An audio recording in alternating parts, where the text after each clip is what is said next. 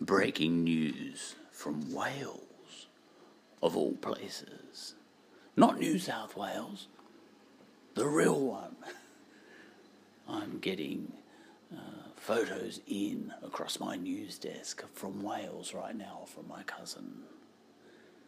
He has scaled Mount Snowden. I believe, from what he's telling me, that that might have a connection to Lord Snowden, which I think, I think Donald Trump is trying to get off one thing or another. Now, pardon the allusion. Now, it's hilarious, when you're in lockdown, you can be anywhere. I mean, if I was in lockdown over in Wales right now, what would be the difference, as compared to being in lockdown here? I can't go out my front door anyway, so I may as well imagine myself in Wales. It's just a question of imagination, but it's hilarious what I'm seeing. The only difference would be that it would be colder, because it's summer over there and it's winter here, but it's Wales, and they are playing along to the stereotype right now, as I see, as the photos come in.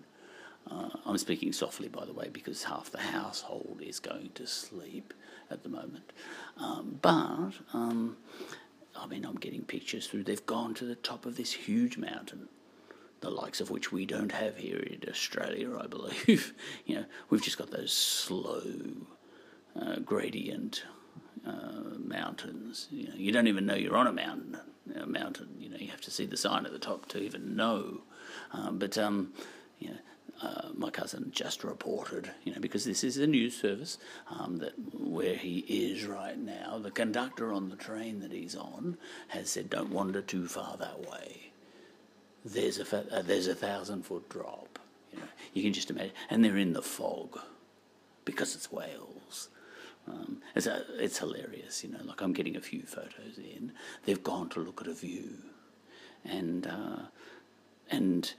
he's taken a picture. He's got his family up there, my cousin, and he's taken a picture of his kids over there looking at the view, but even they're lost in the fog, so I don't think they're seeing much. I showed my daughter that photo and I said, "Here's stereotypical British, view."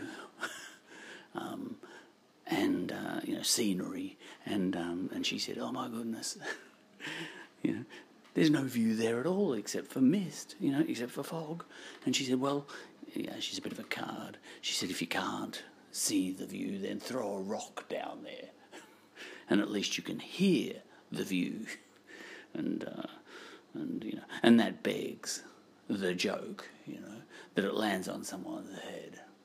"Is that you bloody English up there again?" It's always been the same. I cracked that joke already, but only to my cousin, so, it bears repeating because it's bloody funny. Now, yes, don't wander too close to the edge of the cliff. It's a 1,000-foot drop. I don't think I've ever seen a cliff 1,000 feet, falling 1,000 feet down. You'd get a bit of time to think about it. Yeah. Anyway, look, there's other sort of very British photos. My cousin's wife hopping off the little train. There's a little train that goes up there, and I googled it, and it's narrow gauge, extremely narrow gauge, like a toy train.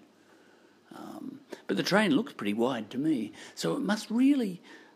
I wouldn't mind a photo of it from behind. It'd be like a fat hippo, wouldn't it? On little legs. A fat train on a narrow gauge. That's pretty funny. But look, she's in the fog, and she's got her black umbrella above her dad, and it's actually a great photo. that he sent me. It's atmospheric in Wales.